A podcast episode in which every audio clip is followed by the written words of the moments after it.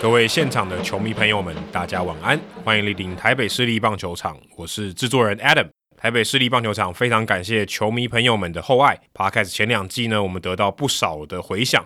为了推出更有品质的内容，需要大家一起来支持我们的制作团队。上一季我们有提到，在第三季我们将以募资的方式来进行。那这些资金呢，会用在我们的制作支出上面，还有来宾的车马费。那这一次呢，我们跟尤小思的团队合作设计，而且制作了真宫还有梁舍的双人组合摇头娃娃公仔，而且是只送不卖哦。那我们另外也有 T 恤还有贴纸的回馈的方案。那我们募资的活动呢，已经开始了，到三月十七号下午两点半截止。这也是三十二年前中华职棒元年开幕战的时间。